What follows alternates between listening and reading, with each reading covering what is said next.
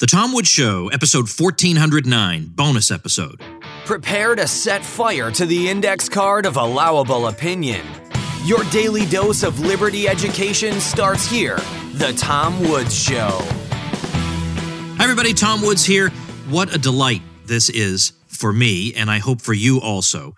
I'm joined today by two people, special guest co host today, Brad Birzer. You know Brad from previous episodes in which we've discussed history, but we've also, at least in the more distant past, discussed music on this show together. And Brad is an authority when it comes to progressive rock, having been with the Progarchy website for quite some time. Well, I'm absolutely delighted to welcome to the program today David Longdon, who is the lead vocalist for Big Big Train, which is by far the best band you've never heard of. It is criminal how underrated they are. Brad and I, I remember Brad telling me when we first talked about them, he honestly thinks they are the best band of the past 20 years, that there's just nobody, nobody better. And that is an amazing thing to say. And we also think David Longdon may be the best rock vocalist there is.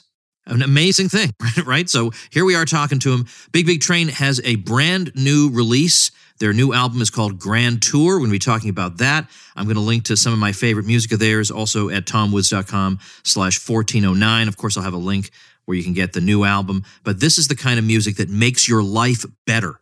It improves your life. It doesn't just make you tap your foot a little bit during the day.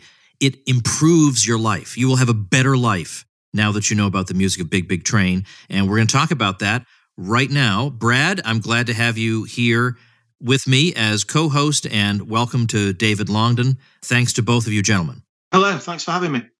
Brad and I are just delighted to be talking to you, and my kids are envious. My daughters, of, of which I have five, have heard you in the car so many times. Uh, they they know Uncle Jack and the first rebreather and Hedgerow and Summoned by Bells by heart, and and uh, I think you're one of the strongest rock vocalists I've ever heard. I, I think you're just tremendous. And then in preparation for this, I looked at your Wikipedia entry, and you play like 800 instruments. Well, so what's your background? How'd you get started? Uh, well, I was born in Nottingham in the Midlands, and my father was a, a carpenter. Sounds strange. He was a joiner, and uh, he, he, worked on those sort of things. My mum worked in the textiles industries in Nottingham, and uh, music was something that was important. It was considered very important when a culturally when I was growing up. It seemed to be something that I, I particularly gravitated towards. Uh, my mum says that her father um, uh, was a musician, and uh, uh but at those days, you know, that it was um, the opportunities weren't really there to pursue it. So, from a young age, from about eight, I started learning to play the piano and uh, and other sort of keyboard type things. So that's how I started.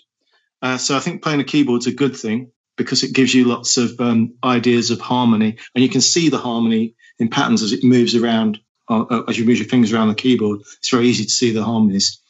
And uh, it was when I got to the age of 14, I realized that I kind of wasn't um, an orchestral player. And um, I, I, started playing flute in, in the school orchestra because we had to play an orchestral instrument to do that. So, although I was a sight reading and doing in the folk rock band when I was 14, and we were sort of playing in local bars and things like that, pubs and things, uh, which was that was good fun. So I kind of, ah, I'm one of those sorts of musicians. And then after that finished, I formed my own band with school friends. And that after we got we played a few covers, there was a need for original material. We thought so. I was the one that was most likely to be able to provide it. So I started writing songs, and that's how it started. Really, I've always considered myself to be a songwriter, a singer and a songwriter first and foremost. So the musical instruments tend to be things that come along in order to flesh out the songs, if that makes sense. That's that's that's why I play them. Now, we could spend some time getting into the background of, of Big Big Train and how it got started, but we have you for only so much time, and I selfishly want to focus on things that I think are most likely. Well, first of all, that I uh, interest me that I also think are going to get people to start listening to you guys because I think if people are not listening to Big Big Train, and I'm not even exaggerating, I think your life is worse. I genuinely think your life is worse than if you listened. And in fact, a couple years ago, I did a little promotion where I took some of my top donors who support my show, and I just sent them copies of English Electric Full Power, which I think may be the best album I've ever heard, and I've spent my entire life listening to uh, to material like this. So, can I ask you, do you do something else full time other than Big Big Train? I used to teach music technology for about um, 12, 13 years. Um, that's when I had a, a, young family. But after that, I work part time. I just do, um, I just, just, mean, just like menial work. I work part time in a convenience store. So it just gets me a few hours and pay, helps me keep the, the bills in. So, but no, I only, I only do about 18 hours a week in there now. So predominantly I'm, I'm, I'm doing big, big train. That's what, and, and it looks like it's heading more that way. So which is fine. All right. That's tremendous. I'm, I'm going to turn things over to Brad for a minute. David, it's so good to finally meet you. I know we've corresponded a few times, and of course, I've corresponded with Greg, uh, but I've never talked to him either. So it, it's wonderful to to be able to connect. And I've been listening to you now uh, for 10 years. I mean, this is exactly 10 years. Tom and I were talking about this yesterday. Uh, I heard of you from my friend Carl Olson, who runs, who works for Ignatius Press. And then I was the one who told Tom about you, as far as I know. So uh, it's nice to have these links one to another. So again, thank you for being on and doing this. So David, I want to I want to follow up on Tom's question. And I'd like to ask a kind of broader question, and that is when you work with Big Big Train, and obviously you and Spawton have an incredible musical relationship how do you how do you see yourself as a member of a band versus what you did on your solo album? Uh, especially when you're talking about playing the flute and recognizing that you're really not an orchestral type. It's clear you fit in incredibly well in a tight knit band. So, can you give us a little bit about that process, not only from your personal perspective, but maybe from a broader perspective of how it might work in the band dynamic?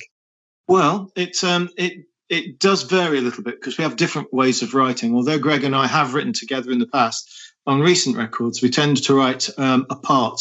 Other, other, than if we're working with, we, we worked with Rikard on Grimspound and did Meadhall in Winter.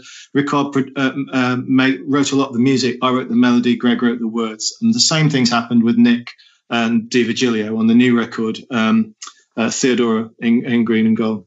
And um, so the way that the way I fit into it is um, usually um, obviously something like a flute is a very melodic thing, so I can add, add counterpoint melodies to it, and I do write things down because as I've got older, I mean, the, the, good thing about doing having a formal musical education is that you can write notation, and uh, and so it's it's actually really useful for working out parts alongside something. So I think what I try to do if I'm working on other people's material is I'll try to do something that that enhances the work, um, and, it, and, it, can be anything. Because I tend to, I, I, really like production as well. I, I, enjoy the role that I do in in Big Big Train with with the production of, of of the songs that I'm working on, and so I'll I'm, I will do anything that I think enhances the song. We've got a rule in Big Big Train, which is um, whoever writes the song has the kind of sort of like veto on what what they think works. Or oh, nice.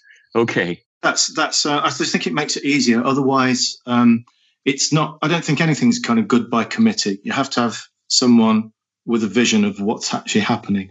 Uh, so that makes that makes it a lot easier. So we run we'll run ideas past um, the, the actual songwriter in these instances.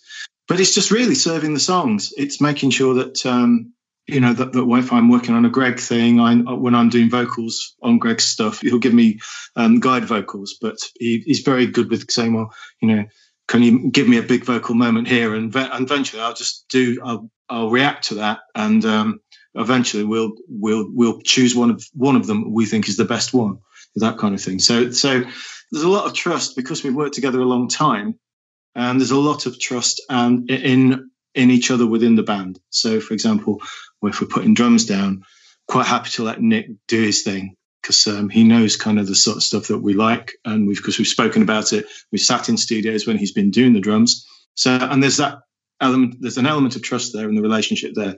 You know, we know that Nick will kind of, you know, he he'll be in the ballpark certainly with with sure. And it's the same for all of us, really. There's a lot of trust um, between the members of the band. You know, musical trust between the members of the band. Greg's songs tend to be a little bit more open ended in the demo phases. And uh, so he will, um, they're not as nailed down as mine, but I come from a kind of songwriting background where I was signed as a songwriter to Rondor Music UK. And that's the publishing arm of A&M Records, Alpert and Moss back in the day. So they got bands like the Carpenters, Supertramp, right. and Sting, all those sorts of things. And um, So I'm used to kind of like nailing things down uh, very specifically, you know, because um, that's just the background I come from. So my demos tend to be um, quite um, quite developed, you know. Um, yeah. That- so David, one of the reasons I was asking, and then I'll let Tom take back over after you answer this, but I, am really, when I watch you guys, so I've never actually been in the concert to see you live, but when I've watched your live performances online, I'm always struck by how it's clear that Greg is this kind of just he, he's a, a great pillar there in the middle of everything and, and things kind of revolve around him.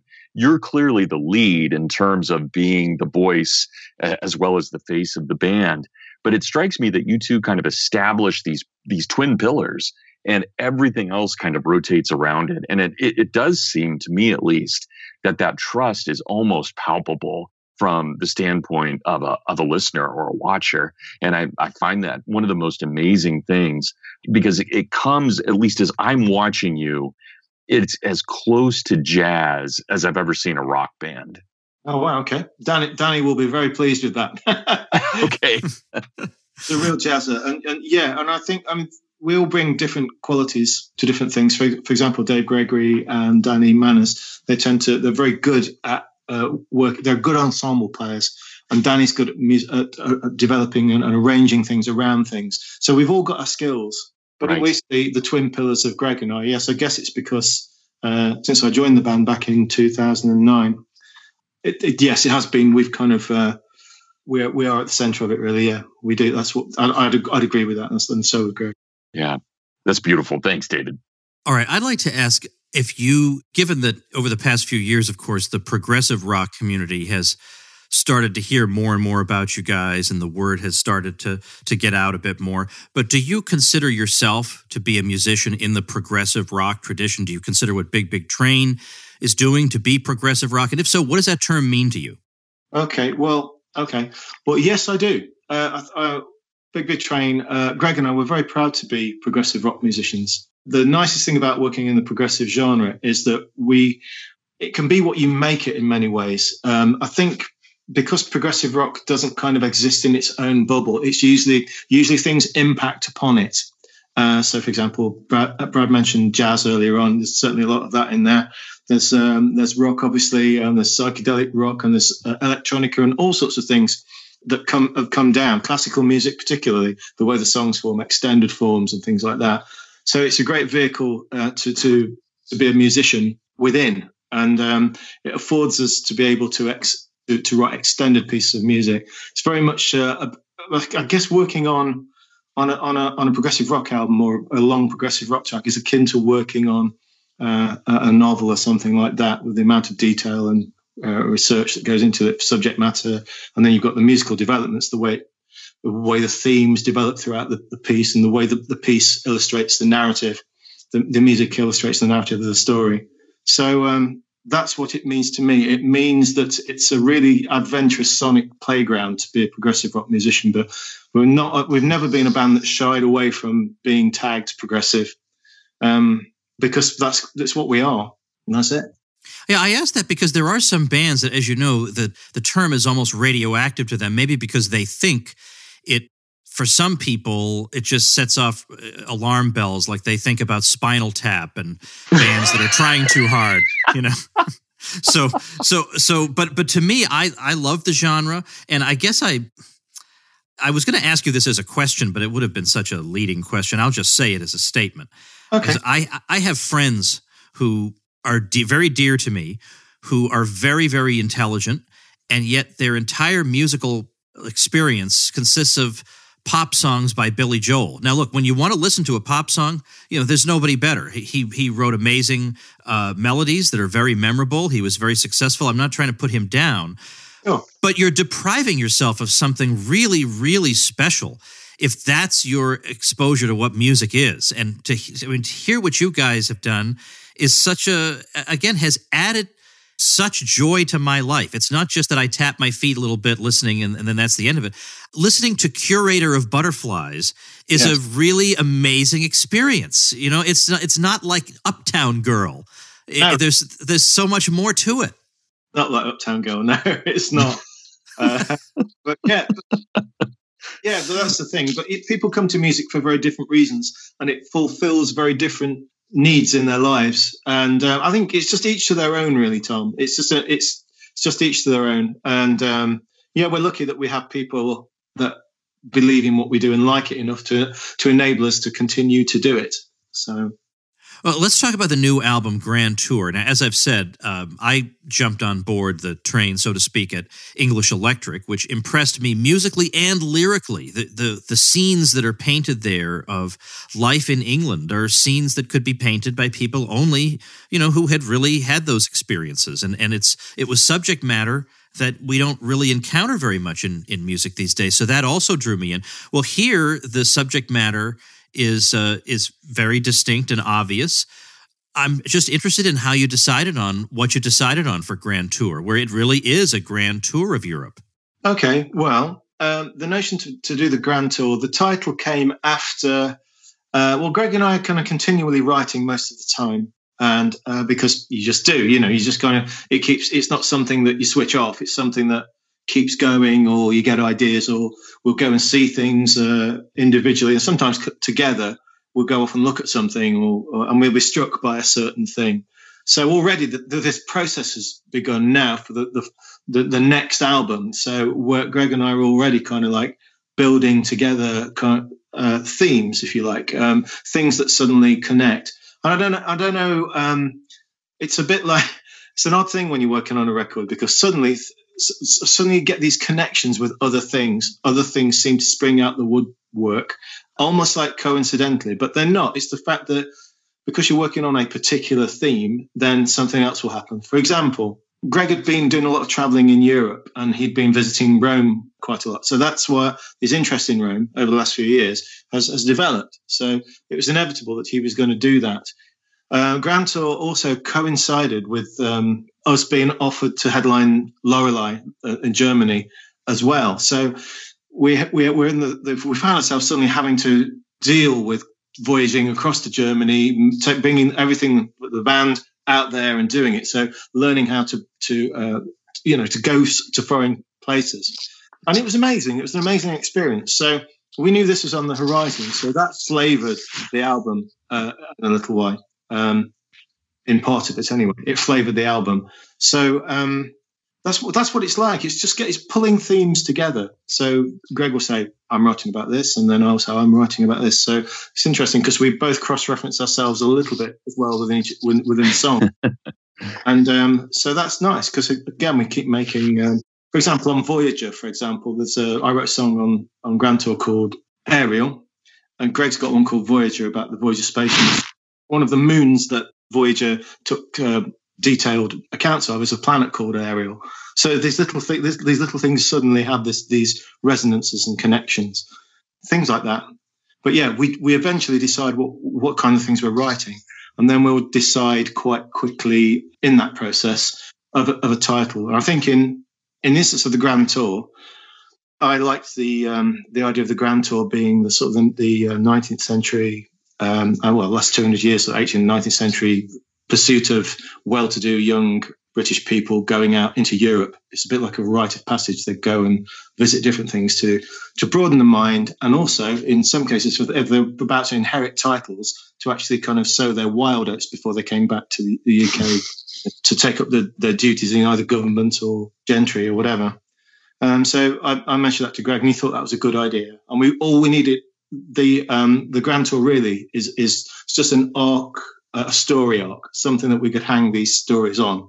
It's not um, a step by step guide to Europe and things like that, because most of the people's Grand Tours are very different. For example, Lord Byron's tour was very off the beaten track. It wasn't all the usual places. You know, it was, it was a different thing. So that's it. So once we've got the story in place and once we've got the title of the album, it's a bit like putting. I've often likened this to putting the name on a on the front of a bus or something like that. When you see when you've got a bus and you've got the name on front of it, you kind of know where you're headed, and that that kind of um, consolidates lots of the ideas, and that's how we do it. So that's it. Once the title's in place, we're off really. Brad has written a nice review of Grand Tour. So, Brad, in a second, I'm going to let you pick up the conversation. But I'll say I'm one of these listeners who knows nothing about music. So, when you guys are doing all these clever things, I have no idea how clever it is. I just know it sounds really nice. So, I'm sure you're up to things that are that are really impressive and amazing. But I, I want uh, Brad to talk in particular about this this uh, this current release Grand Tour a, a bit because he uh, you know, Brad's been with Progarchy for a long time, and I think uh, as long as I've been following Big Big Train, Brad gets mentioned in the liner notes every darn time. It makes me envious.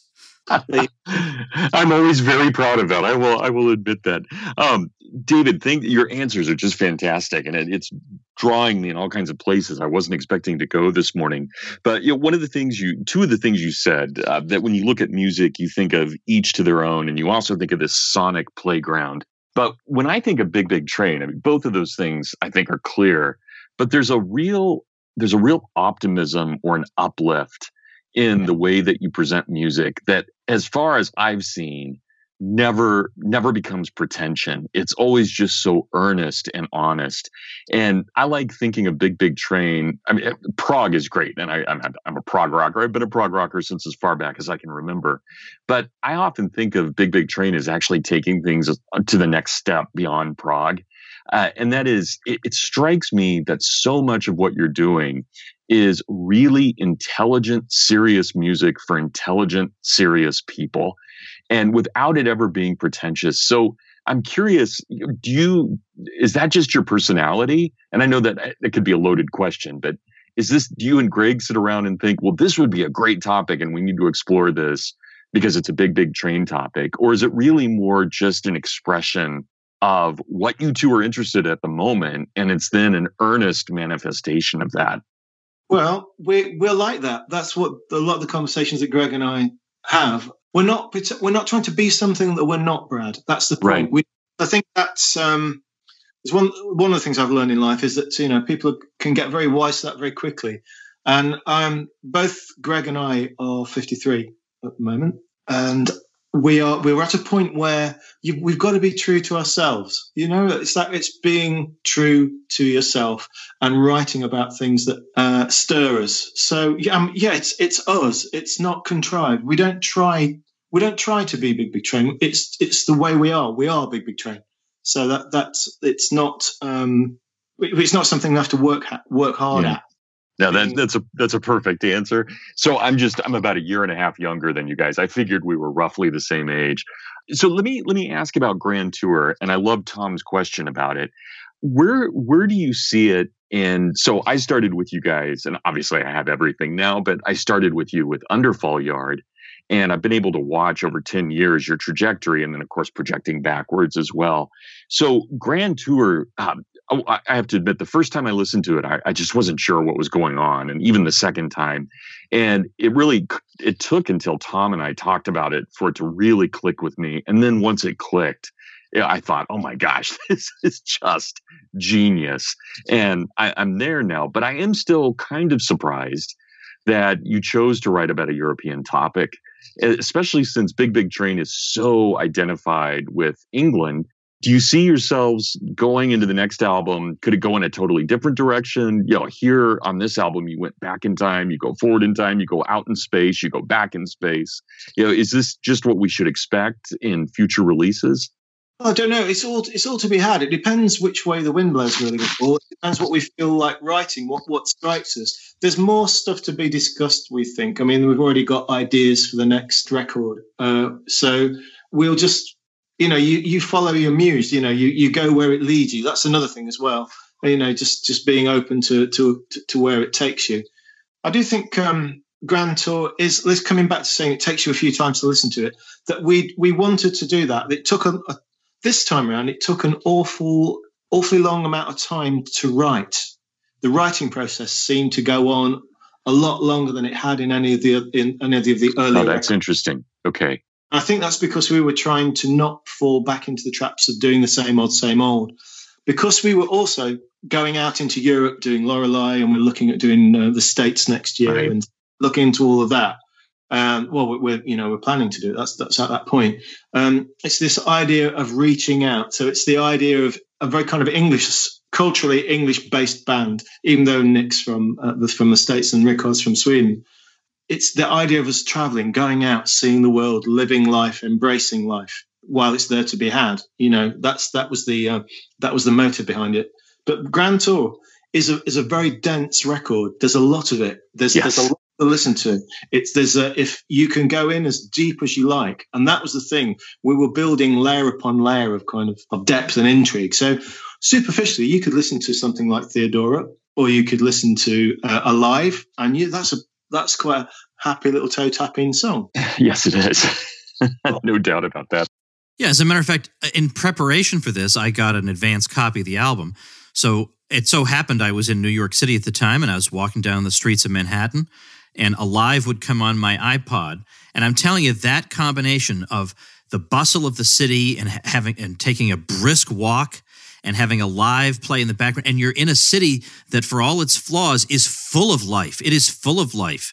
And and when you really uh, enjoy all the good things about the city the the theater and the culture and just the vibrancy it, it is great to be alive. And with that song playing in the background it was such a nice uh, uh, setting for for my for my trip there. I can't help asking, and I, I, I hope this doesn't come out the wrong way, but over the past few years, Steven Wilson has started to break out a little bit more into the mainstream, and yeah. yet still most people have never heard of him. But yet he's much much better known than he was before. And I want I want Big Big Train to have that moment. I, I consider it to be seriously one of the most and I'm not saying this to kiss up to the guest. I don't kiss up to my guests, but for heaven's sake, I think you guys are producing some of the best music I have ever heard. And it is a crime that you guys aren't a household name and that instead, just the most forgettable pap is all over the airwaves. Do you ever find that frustrating? No, because there's nothing I can do about it. That's just the right attitude.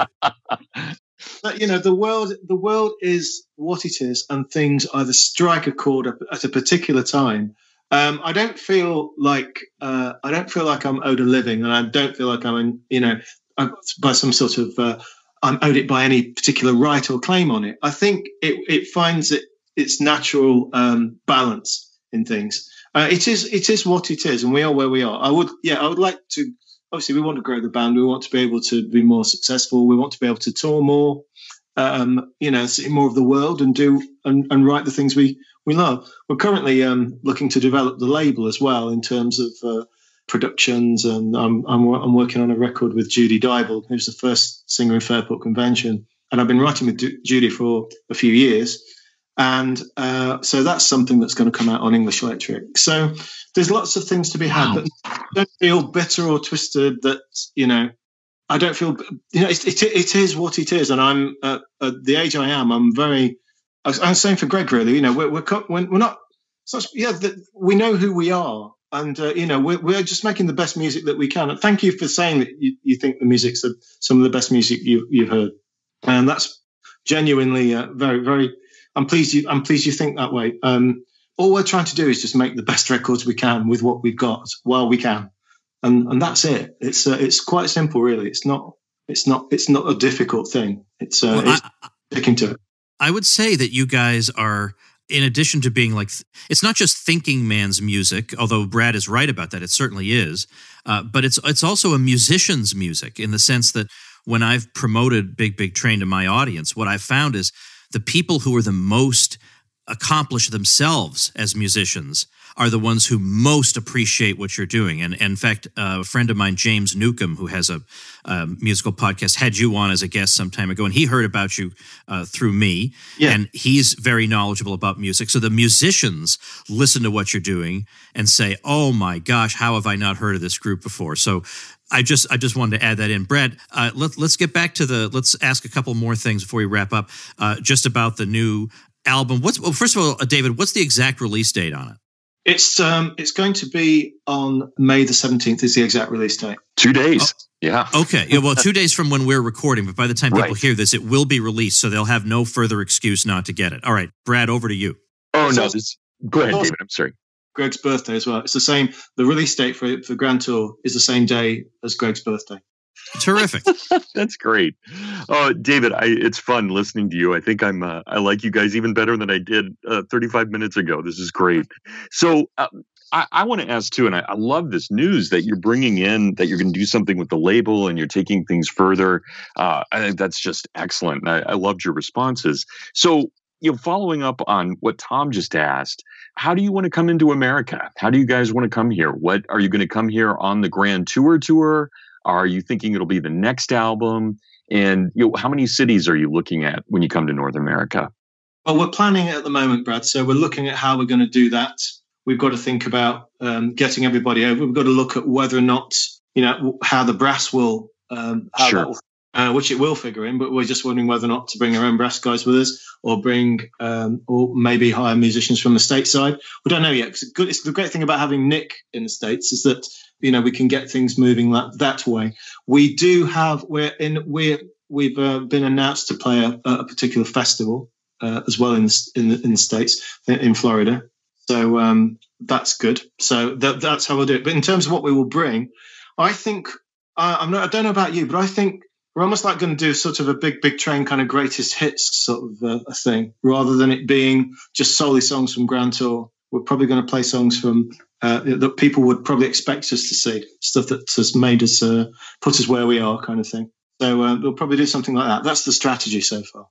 That sounds wonderful. So you know, one of the one of uh, a band that I like quite a bit, and I think Tom does as well, Glass Hammer, which comes out of Tennessee here.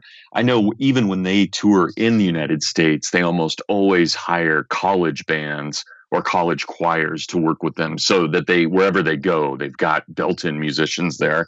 And I, I could definitely see you guys doing that as you come over. I think that would be a, a great way to mix with some not only people who know what they're doing here in the us uh, but people that you could trust and support. So uh, yeah I'm, I'm really really looking forward to that david i think that's going to be fantastic just wonderful America. I'll probably be a, I'll probably be a groupie and uh, just follow along from place to place. So, yeah. Um, so let me ask a, another question about Grand Tour. And it strikes me, and I don't know if this was you or Greg, but how do you guys how do you guys decide on song arrangements? So this one on Grand Tour struck me a lot like what you did on English Electric. So English Electric, and you and I had corresponded about this, David, though it's been a while. I, I, felt like it started with this kind of childhood enthusiasm, uh, uh justly so, and ends with basically the end of life. You've got the whole life cycle there. On the grand tour, uh, we start in space and then end up in home. And I, am curious if that was intentional on your part. You know, does this do you work with Rob Aubrey as you're thinking about which way the songs go? Uh, how do you how do you guys decide that? Okay, well, it's mainly it is it's devised predominantly between Greg and I, and then we will kind of like find the story arcs between them. But Greg's very attentive to running order and things like that. That's that's that's something that he likes to do. Uh, but yeah, basically, it's it's it's, uh, it's Greg and I that will we decide on how it goes. We also arrange the songs as well, not unless we get someone else in, for example, Danny or something like that. And yeah, Greg will say, "Oh, could you arrange this bit for that?" I think the strings I think some of the strings on Voyager, Danny did the string charts when we went into Abbey Road Studio 2 and recorded the strings. You know, it's that kind of thing. So Dan, you know, we've got some we've got some uh, very talented people in, in Big Big Train. And of course, Rachel does string arrangements as well. So right, there's uh, the, we, you know that's how it it works. But no, it's usually in house. We don't have anybody external coming in and and doing it. We we do it all ourselves. Right. Yeah. So, uh, and please only answer this if you can, David. I'm curious as a business, how do you guys, uh, do you have equal shares? Are you shareholders in Big Big Train? Or do you do things by uh, how things come in and then you divide profits? Well, there, we, we've got a we've got a company. We're a limited company called Big Big Train Limited. Okay. Greg and I are the directors of that company. So, and the rest of the musicians are paid. Yeah. Okay. Well, thank you for answering that. I'm sure that may have been an awkward question, but I appreciate knowing that. Oh, you know what? Let me jump in with an unrelated question. How do you feel about streaming services? Because we hear a lot of musicians complaining about them that they they don't earn very much and they feel like they're being exploited. What's your feeling? By the way, the, the, first first Big Big Train song I heard was on Pandora. I heard uh, the first Rebreather, and for most progressive music, I have to listen to it ten times before I really get it. That one I loved instantly, and it was through Pandora. Okay. Well, they they are, you know, certainly a double-edged edged sword type of thing. Um, you know, we are aware of these things. You know, we could, I think like Spotify and, and, and downloading and things like that. Just because some people download stuff doesn't necessarily, uh, think, oh, they're ripping it off the net. It's one thing, it's one thing having it. Progressive rock fans, in, in our experience, tend to like the actual article. So within our genre, uh, they will like the package, which is why we put a lot of um, thought and attention into the artwork, which is why we work with Sarah, Sarah Ewing, our artist. You know, we we try and make the thing as desirable as possible, so that people will want that, because we know that people in our, our genre like those sorts of things. But as you've you said, Tom, you were listening to, uh, you know, you were listening to, you know, you, you check things out, and I think that's a good thing for for Spotify in the sense if people want to kind of be exposed to new music. But I'm from a generation. Um, maybe you're asking the wrong person. I'm from a generation where you know I actually like the artifacts as well. You know, I I, I like the um, the packaging. You get some beautifully made musical product these days. You just you just do, and um, um, so each to their own. Really, if if Spotify helps people helps more people listen to our music, then fine. When we went to Lorelei, we were struck by the um, the age difference uh, in in Europe of uh, of um, people come to see us. There's a lot more younger people into progressive rock music, and um, we we noticed that there was quite a lot of young people wearing Big Big Train merch coming in uh, to Lorelei with the merch, you know, on t-shirts and things like that. So it's just um, I'm I'm not sure how they're hearing our, our our material. And the good thing about it as well, I think a lot of these kind of kind of sites like I'm sure Spotify and, and, and many others actually um, keep data. So in terms of who's buying it or who's downloading it and what from where. So that's really useful kind of build build up a profile so we can see uh, from country to country where our you know who's kind of buying our, our music. So uh, it's a double edged sword. I think it's just uh, it's it's just one of the perils of being a musician in the 21st century. But it's got good things about it and it's got bad things about it. Right, right, right. All right. I'd like to ask uh, Brad. Let's each ask one one more question. Mine is a question I actually asked Ian Anderson back on episode three of, of this show. This is episode number fourteen hundred nine. So this was a while ago that I had Ian Anderson on. But but I asked him when you look back at the chart history of of some of the early uh, Jethro Tull albums, but particularly the two they did where the entire album was one song, Thick as a Brick and a Passion Play. Those both reached number one on the Billboard charts in the United States, which is an astonishing thing. I mean, they did have radio edits, but even so, I mean, I. I, I consider that an impossibility today that you would release an album that's clearly progressive, that's challenging to the listener. The whole album is one song, and they reached number one. And I asked him, how do you account for that when we know full well that today that could never happen? And, you know, I, get very defensive when it comes to my music. I want my musicians to be successful and world famous, and it annoys me when when they're not always that way. And, and so what I was trying to get him to say was, "Well, people have gotten stupider." you know, what I mean, something kind of like that. And that's just not his style. He wasn't going. He wasn't taking the bait, and I don't think that's David's style either. But I am curious to know, David, what do you think has changed that that that that seems like something from another planet to us today, and yet it did happen. What's different between then and now? I guess because uh, the at that time the music industry, in order to get your music out, you had to be signed to a label. You had to have the, the weight of the label, and there were only only a few sources where you could get that music from. Which for them, it's like um, in money terms, and it was like shooting fish in a barrel. You know, they got a captive audience and that. And I think because you're talking things like well, thick as a brick and passion play, uh, which followed on the heels of each other as well. It wasn't like they did it and then did a kind of a few kind of standard kind of song formatted records in between. They did them on the heels of each other, um, uh, which is a which is an odd thing. So what's what's changed, I think, in music is the way that people listen to music and the way that people interact with music these days. I mean, I don't know. Could could you release an album today where it's just what one long continuous track? In terms of format, you could, because in the olden days it would have been split in the half by vinyl. So you got Thick as a Brick Part One, Thick as a Brick Part Two, simply because of the limitations of the format. And not actually talking about vinyl, but you could um, you could do an album where it is just literally a continuous piece of music, like a, whatever, a 50 minute piece of music, if you wanted to do that. Imagine mixing it though, that'd be a nightmare. But um, I suppose um, why they why they could why why they got away with it then. I think it's because the labels have put time and money into to developing the bands. The bands were continually on tour on both sides of the app for, for, for a lot of time. And I think it's because they were um, they were trying to do something a bit different, something. Um, and Ian Anderson certainly said about Thick as a Brick. You know, I said, on the heels of um, was it Aqu- Aqualung, I think, uh, before Thick as a Brick. Yeah, he they thought that was a concept record. It's got it's a song cycle, I guess. It's got themes that, that connect it together. But he thought in, in Thick as a Brick, he would give them the mother's the mother of all concept albums. That's what his idea was. I don't know. Um, could it could maybe maybe that's could be the next record. Maybe we a Big Big Train could make that one continue. Oh, wouldn't that be great? I'd love that. if that happens, I take full credit for it. All right, Brad. One final question from you. Yeah, David. Uh, thank you so much for all of this, your time, everything. You're so gracious. I really appreciate it, and uh, it's nice to be able to talk to one of my musical heroes too.